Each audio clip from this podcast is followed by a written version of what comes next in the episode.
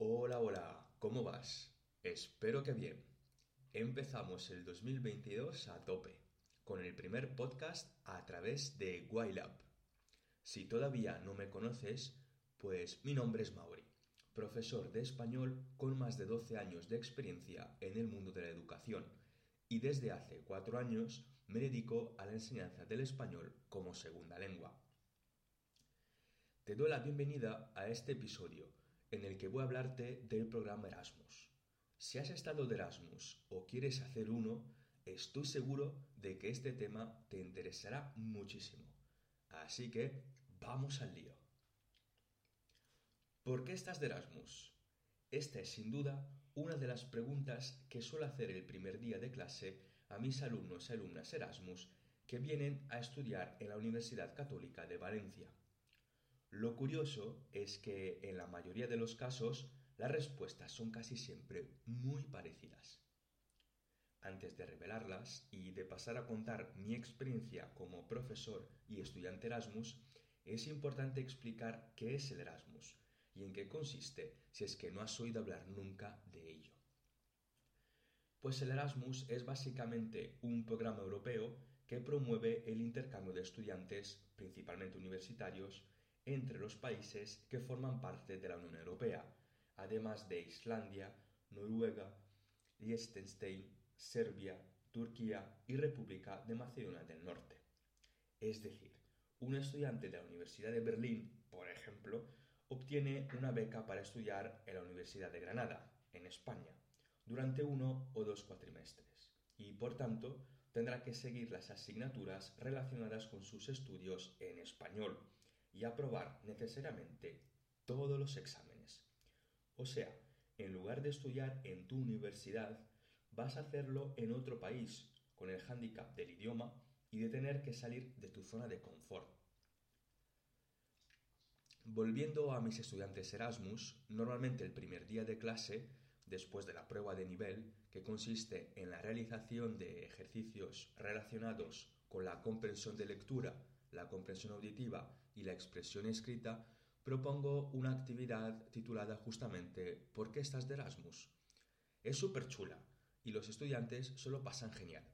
Rompen el hielo y empiezan a conocerse, porque de eso se trata, de hacer nuevos amigos y amigas. Aquí van unos ejemplos de respuesta que siempre salen en las clases.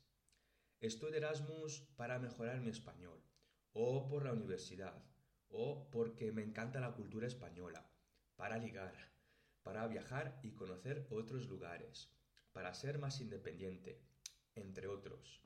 Hay mucho más ejemplos y básicamente los he sacado de mi experiencia como estudiante Erasmus, puesto que he tenido la oportunidad de vivir hasta dos programas, uno para estudiar y el otro para realizar mis prácticas de la carrera. En cuanto al primero, hace ya ocho años que estuve de Erasmus en Malta, durante cinco meses. Tenía solo 20 años y cumplí los 21 justo allí. Fue una de las experiencias más fuertes y significativas que marcaron un antes y un después en mi vida. Tengo que decir que no era la primera vez que pasaba una temporada en el extranjero. Sin embargo, ahora que lo pienso, fue la más difícil porque tuve que estar allí cinco meses sin el cariño y el afecto de mi familia y mis mejores amigos. Ya te puedes imaginar, mi rutina cambió por completo. El ritmo de vida, las relaciones interpersonales también. Nuevos lugares por descubrir y nuevas aventuras por vivir. Madre mía, cuántos cambios. Es verdad que pasé por momentos difíciles, Celebré por primera vez mi cumpleaños y las navidades lejos de mi familia. Pero bueno, eso me hizo crecer mucho y me hizo ser muy independiente y me lo pasé genial, de fiesta y todo. Antes de llegar a Malta, todavía recuerdo que estaba muy emocionado de empezar esa magnífica experiencia. Y aún ahora lo puedo recordar con mucha ilusión. Volvería a hacerlo con el mismo entusiasmo. Otro factor que tenía que tener en cuenta era el tema del idioma. Desafortunadamente, en aquella época chapurreaba algo de inglés, así que seguramente iba a tener problemas de comunicación al principio. De hecho, una de las razones por las que quise irme de Erasmus fue para mejorar mi nivel de inglés y aprenderlo de una vez por todas, ya que a lo largo de la escuela obligatoria no tuve la suerte de tener excelentes docentes de esta lengua. Solo con una profesora en bachillerato mejoré muchísimo. Lo malo fue que se quedó poco tiempo, o sea, un año académico. Qué lástima. Por eso estuve súper motivado y aproveché la estancia en la isla de Malta para fortalecer mis conocimientos del idioma, ampliar mi vocabulario, la comprensión auditiva y, a la vez, perfeccionar mi pronunciación. No puedo olvidarme de mis colegas Erasmus, obviamente. Me eché un montón de amigos y amigas de todo el mundo, de Alemania, Francia, Finlandia, Bélgica, Italia, España, Inglaterra, entre otros.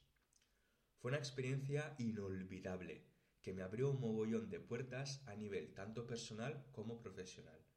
Si ahora estoy donde estoy, pues debo dar las gracias sobre todo a mi yo del 2013, que fue lo suficientemente valiente como para aventurarse a su primer Erasmus. El segundo no te lo voy a contar ahora, lo siento. En uno de los próximos episodios compartiré contigo otra gran aventura que fue clave para plasmar mi vocación como docente de español. Bueno, espero que te haya gustado este podcast y que hayas aprendido muchísimo. Oye, ¿y tú? ¿Por qué estás de Erasmus?